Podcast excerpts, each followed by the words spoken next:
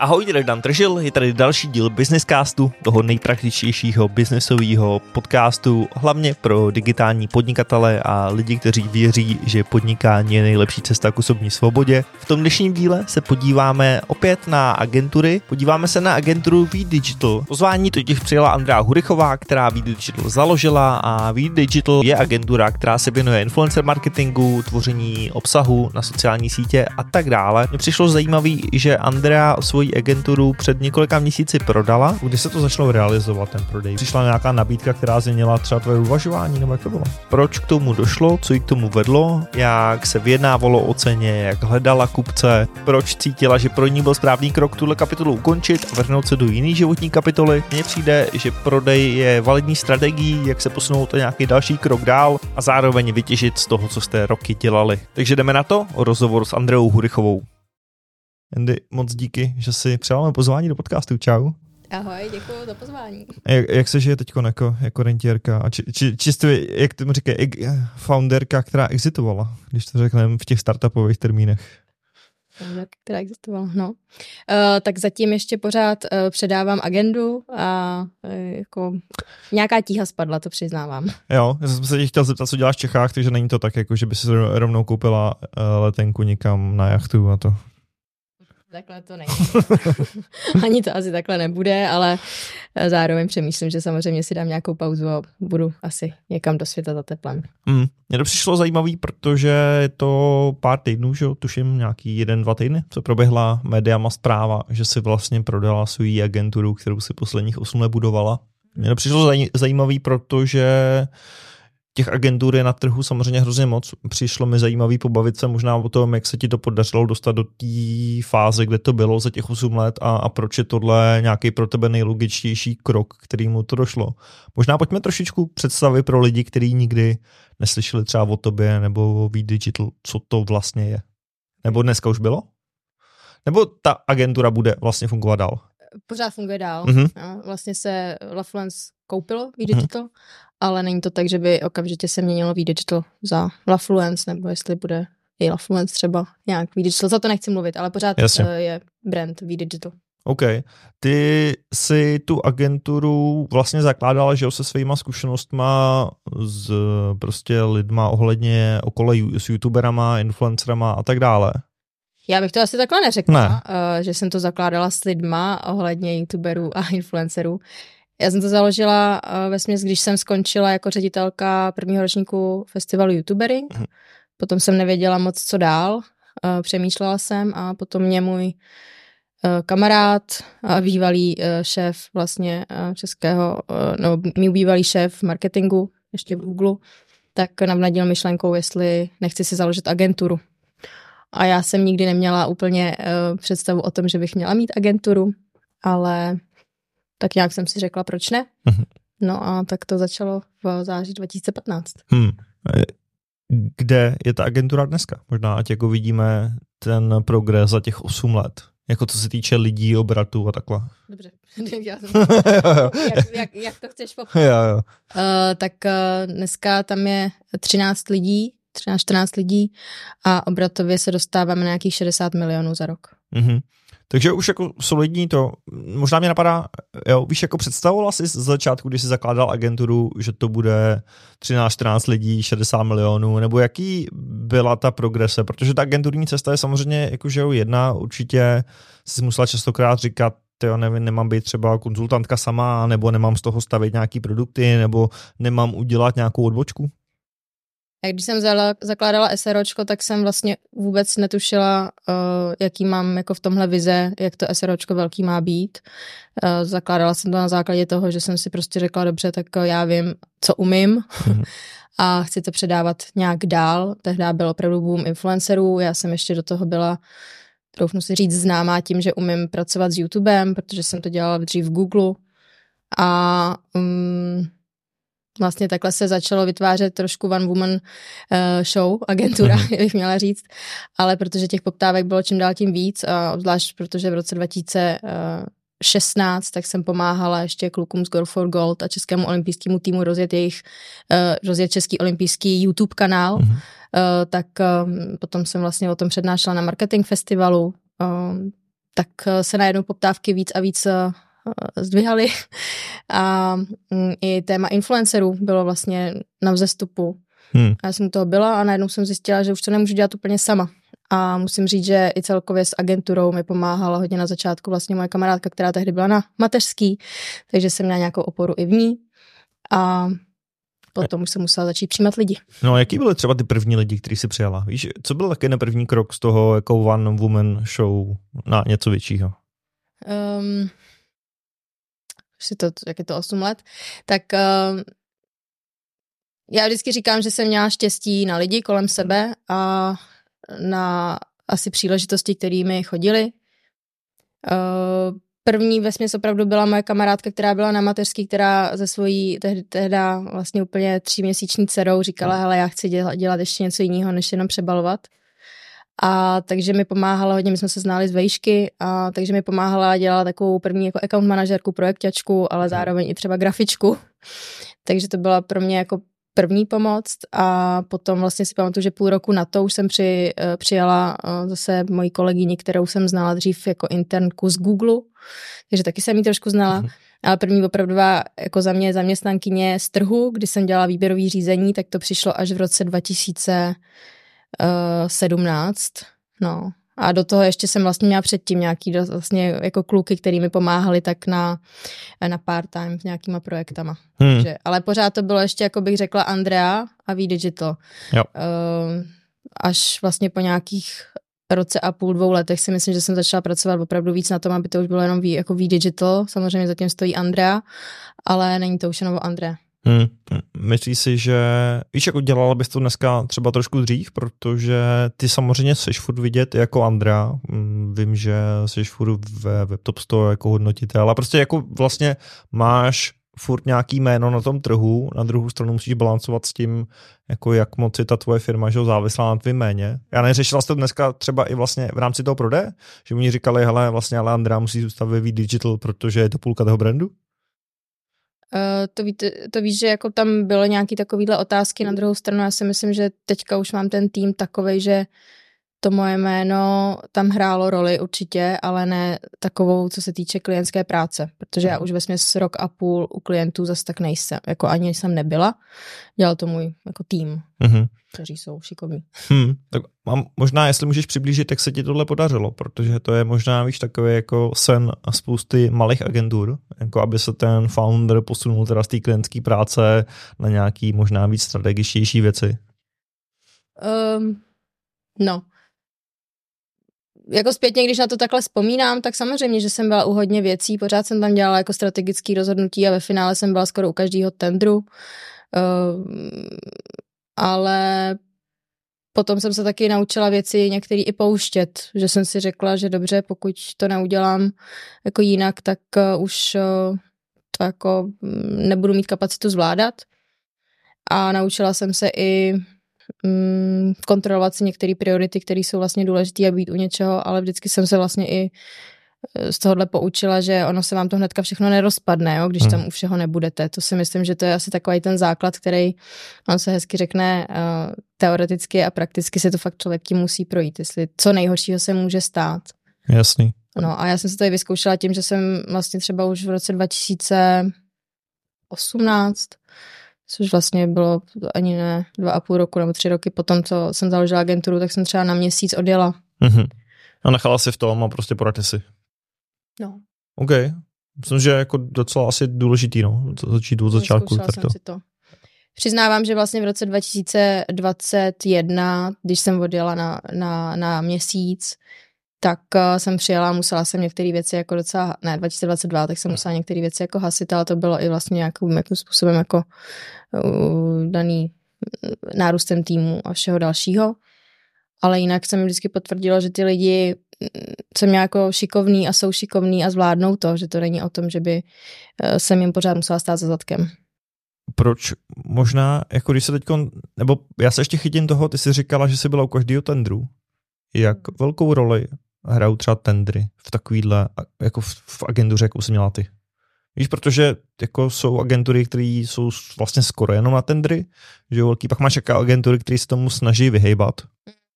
Těm závidím. um,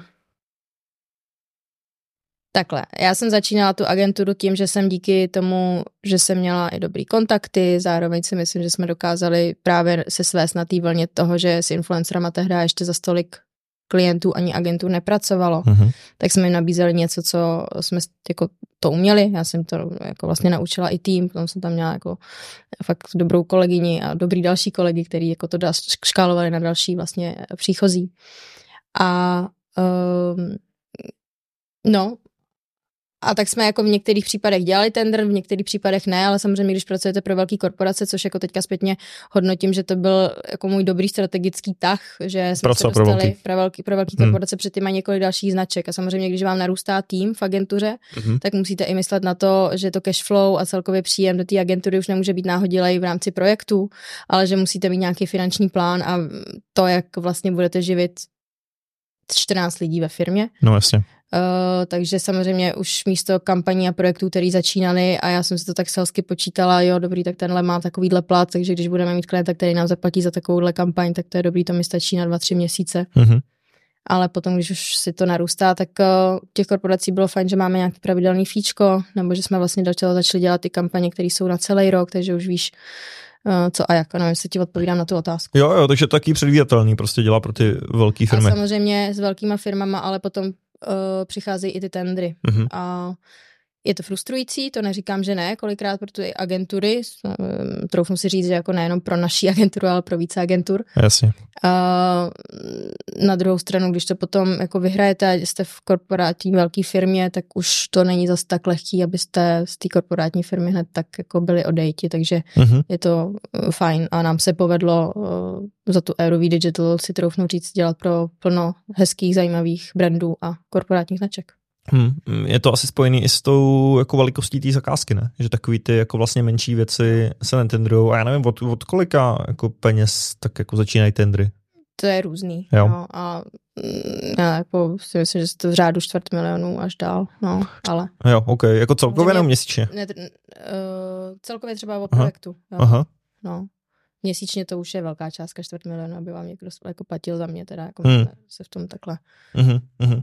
OK, OK. Uh, je, ale tak jako zase, když to srovnáš s nějakýma těma spendama na ty influencery, to asi nechodilo přímo skrz vás, veď? Vy jste jenom, nebo jakým způsobem tak jako pak fungovalo ta, ten korporát je platí napřímo? A nebo vy jste ten prostředník, který vlastně ne, jako... Naše agentura je o tom, že vždycky jsme říkali, uh, že spojíme příběh značky s příběhem influencera. Mm-hmm. Víte, že to jako takové nikdy, eh, nebo nikdy, nezastupovalo úplně eh, jako influencer, že bychom nabízeli katalog, Jasně. kterým influencerům pomáháme. Eh, ale je to o tom, že vždycky se snažíme vybrat jak pro influencera, tak ale i pro tu značku to, co nejlépe pasuje na danou komunikaci. No. A samozřejmě to jde potom přes nás a myslím si, že právě i klienti uh, byli rádi, že mají nějakou agenturu, která jim tohle poskytne, protože dneska se i v tom vyznat a někoho oslovovat napřímo, tak i proto vlastně vy jste agentura zapsaná do té velké firmy, protože vlastně to musí projít přes procurement, aby vám vůbec zaplatili mm-hmm. nějaký finance za to. OK, mně to přijde zajímavý, víš, jako vlastně cílit. Je pravda, že ty malé firmy asi možná do dneška ty influencery za stolik nepoužívají, ne? že vlastně jako pokud děláš tady ten obor, tak ty korporáty jsou asi většinový takový ty zadavatelé té práce. Netroufám si říct, myslím si, že i malé firmy samozřejmě a potom je to na té agentuře, uh, jestli tu zakázku vezme nebo ne, i v rámci objemu, protože hmm. když jsem se bavila s nějakýma malýma klientama, tak jsem jim vždycky říkala, uh, že pojďme si říct, kolik vy do toho chcete investovat, jestli to dává smysl, protože zase nám musíte zaplatit za naši práci, kterou my na tom strávíme. Jasně, takže pokud uh, oni mají 50 tisíc na influencera, tak to možná smysl nedává, hmm. protože jasně. Ale já teďka tady jako mluvím za sebe a za svou hmm. historii, teďka nechci úplně mluvit za to, co vlastně vytváří se ve Digital hmm. Affluence, jo? protože jo, Digital Affluence ve smyslu je platforma, kde vy si můžete i samozřejmě využít na menší typy kampaně, než jenom to, co třeba dělal Digital. Hmm.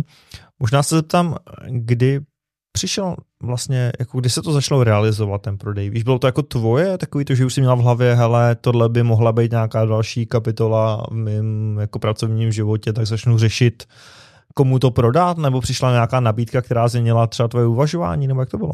Mhm.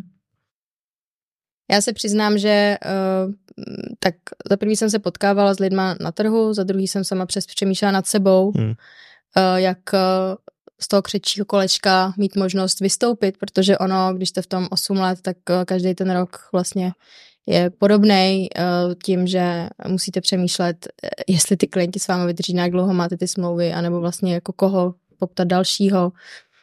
S lidma samozřejmě někam dál jako posouvat a ten, kdo asi někdy byl v řídící pozici, tak ví, že to je potom náročný i mm, nejenom jako časově, ale i psychicky a je to celý na ramenou. Hmm.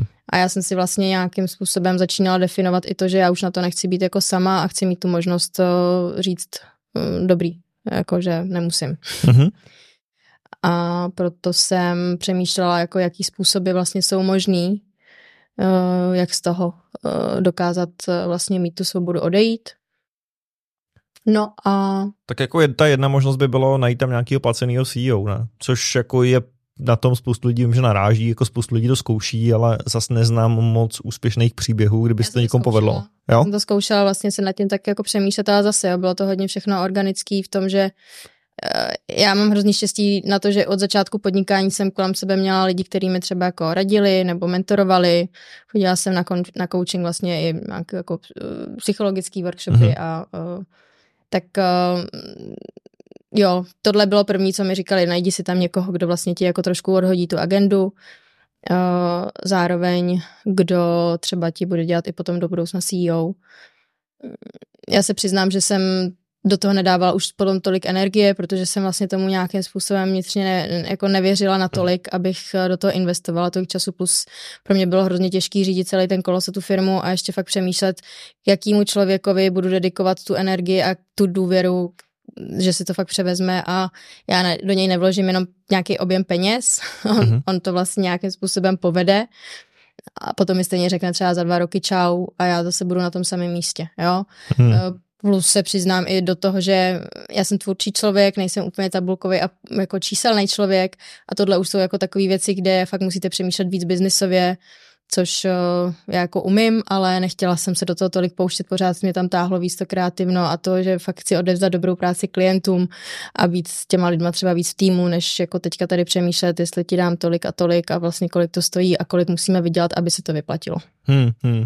Jo, ono předpokládám, že jak jsi říkala, že to je takový ten velký žil zlom mezi tou jako malou agenturou a, a možná mít dva, tři lidi a pak jako mít 13 lidí, tak... Uh... No, my jsme byli až na 18 lidech, jo, s agenturou mm-hmm. vlastně v roce 2022 a potom samozřejmě jsem už zjistila, že uh, opravdu to není o tom, že já budu dělat tu práci a já už vlastně mě pomalu jako, já jsem začala tím, že jsem dělala produkci, jo, v té agentuře i a že jsem vlastně jako vozila autem věci z IKEA na natáčení. No vlastně. Uh, a on se to samozřejmě nějak jako zrole, protože tam máte možnost mít i šikovný další lidi.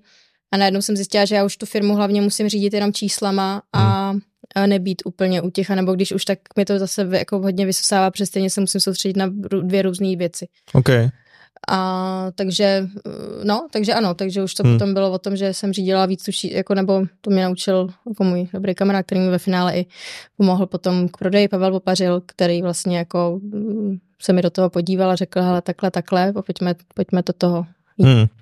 Ale způsobem. Ještě mě napadá, než se jako dostaneme dál, jo, jestli můžeš trošku prozradit, protože třeba já jsem v tom podobný, myslím, že spoustu dalších lidí, že vlastně to řízení skrz čísla nám za stolik nejde. Jakým způsobem si řešila, kdy třeba najmu nového člověka? Víš, měla jsi tam jako v hlavě nějaký úplně jednoduchý ukazatel, jakože hele, tak když člověkovi plátnu, jako když mě stojí 60, tak to znamená, že já musím mít volných 100. Víš, jako protože uh, myslím si, že je docela těžký říct si, jako kdy toho člověka potřebuješ, možná, kdy je ten správný čas, kdy naopak si uříznout ten kousek toho zisku teda a, a přestat jako tolik tvrdě pracovat a najmu na to nějakého dalšího člověka. Jsou to různé myšlenky a je to o tom, jako kdy ty si sám musíš učit, uh, do čeho půjdeš, to je jak s investováním vlastně, no, bych trošku řekla. Mm-hmm. A um, je to o finančním plánování, o tom, eh, že když do toho dáš takovýhle peníze, tak kolik vlastně bys z toho měl dostat a kolik by ti ten člověk měl přinést? No kolik by ti dálně měl přinést člověk? Jako dvojnásobek? Než kolik mu platíš? Dá se takhle říct jednoduše? No, možná i víc, myslím. Jo? Hmm. Hmm. OK. ale já už potom jako takhle už se to nedalo počítat, protože no, vlastně jako to není o tom jenom jako sice je to agenturní život a vždycky tam platíš hlavně jako lidi a když odejde klient, tak to, co dělají agentury většinou je, hele, uh, prostě odešel klient, tak bohužel na tebe nemáme jako teďka peníze nebo headka, může se špatně hlavně z klientské práce. Hmm. Ale já se přiznám, že to bylo něco, co jsem taky v rámci toho nechtěla za stolik jako dělat, takže jsem proto jako počítala a třeba když došlo na to, že vidím, že buď musím propouštět, nebo si třeba jako uříznout ty sobě, tak já jsem samozřejmě nějaký plat, ale třeba jsem se ho snížila, no, kvůli tomu, protože jsem nechtěla, protože zase potom vždycky ten agenturní život je takový, že vám třeba jako odpadne něco, ale zase dalšího přijde a potom ty lidi potřebujete a v tom týmu byli jako schopní lidi, tak proč bych se jich měla zbavovat, jo? No, jasně. Takže ono to je někdy jako, no, s agenturou je někdy těžký, aspoň z mýho pohledu, nechci mluvit za všechny, hmm. protože když mě někdo uslyší, tak třeba řekne, to není pravda, ale pro mě to bylo už potom těžký ten planning a stresový, hmm. protože já jsem chtěla, aby to fungovalo dobře pro tým a zároveň pro klienty, ale zároveň samozřejmě i pracuješ s tím, že uh, musíš fakt už to mít víc přesný v číslech. Hmm. A zároveň musíš mít poměrně silný ten sales, že? nebo ten tendrování, nebo čím jsi větší. Aha. To jako je pravda, že já jsem za svoji agenturu dělala hodně já, ten nový, hmm. tu akvizici. Uh, potom už jsem měla i, a mám, no, tam jsou i akaunti, který vlastně dělají nějaký jako upsally hmm. na stávajících klientech, nebo lépe řečeno už to řídí dál. Ale jo, přinést všechny ty klienty, tak to byla vlastně práce, kterou na začátku mě bavila a na, jako, ale bylo skvělé, že jsem nemusela si já pro sebe určovat nějaký KPIs, kam se to má dostat, protože to nějakým způsobem organicky šlo a rostli jsme Akorát když tam máš těch víc lidí, tak už opravdu musíš. Mm-hmm, mm-hmm, KPIs, jasně. Jo, jo, eh, možná proto stále těch hodně lidí nemám, protože jako dávat sám sobě svý KPIs a takhle eh, je, jako na mě to trošku působí, že vlastně už pak tady ten jako svět mít středně velkou agenturu, nebo on asi furt menší, ale tak já už to beru jako, jako středně velkou, že vlastně už tam těch věcí, které musíš dělat, eh, je poměrně dost, jakože se vlastně se v tom přestala nacházet, jakože vlastně ty musíš dělat tohle, tohle, tohle a vlastně už ti tam jako nezbývá ten core, kvůli čemu si možná tu agenturu zakládala já kdybych mohla, tak samozřejmě nejradši jsem s týmem a s těma lidma pracujeme na tom, ať je to jako skvělý a hezký a vypiplaný, akorát jsem se dostala do toho, že už jsem potom musela víc počítat hmm. a vlastně jako dávat si i dohromady, jestli to dává finančně a biznesově smysl, což je úplně fair a je to skvělý, že to některý lidi jako baví, já, mě to baví do nějaký určitý míry, ale potom už jsem jako zase nacházela tu energii trošku si někde jinde, takže Přiznávám, že i teď ten svět výkonnostní pro mě uh, je na chvilku nějakou dobu jako pase a nechci to úplně všechno jako táhnout jenom o číslech, no. Hmm, takže si přišla na to, že teda když ne varianta najít tam nějakýho CEO, tak teda varianta je v podstatě to prodat. Nebo hledat někoho, s kým se spojit. No, přesně. Bavit mm-hmm. se o nějakých těch variantách. Uh, já jsem se tam začala koukat na sebe, co vlastně Andrea potřebuje, což je taky nějaký proces. No byl. super. Uh, protože jsem taky i tušila, že uh, pokud bych já jakoby začala zkomírat, tak uh, ono jako CEO is on the top, always alone a potřebuje mm-hmm. být vzorem a lídrem pro ty ostatní a to jsem už začínala přestávat mít cílu. Mm-hmm. A samozřejmě právě jsem potom myslela i na ten tým a myslela jsem i na to, že uh, 8 let práce nechci zahodit jen tak, Uh, takže ano, jako nejpravděpodobnější bylo, nebo ta nejlepší varianta, a já jsem hrozně ráda a vděčná, že se to stalo, tak byla dobrá prodej. Mm-hmm. Uh, bylo možné ukončení, vlastně s tím, že to prostě skončí, a nebo dejme tomu předání um, jako klientů a lidí, kdyby chtěli někomu jinému. Hmm. Jak probíhaly ty jednání o tom prodeji? Víš, jako, podle čeho se třeba to naceňovalo, jak se to počítalo. Jestli mi můžeš trošku jenom nastínit. Tohle je konec volně dostupné části rozhovoru s Andreou Hurichovou. Pokud byste chtěli ten zbytek rozhovoru, ale i všechny další rozhovory, které jsem v Businesscastu natočil, tak jděte tam, kde odebíráte prémiové podcasty, respektive tam, kde odebíráte podcasty za paywallem, ať už je to platforma Forendor, Hero Hero nebo Patreon Class je všude a mám pro vás takový zvláštní lákadlo. 21.2. plánuji první velkou takovou konferenci, nekonferenci, komunity, kde bude spoustu zajímavých takových krátkých desetiminutových tolků, kde dám nejen já, ale i další lidi jako Broňa Sobotka, a další lidi z komunity Businesscastu, pokusím se tam pozvat i co nejvíc hostů, tak dáme vlastně hlavy dohromady a nazdílíme to, co nám funguje, to, co nám nefunguje, nazdílíme nějaké lekce, dáme ukázat ty reální čísla, protože to je podle mě to,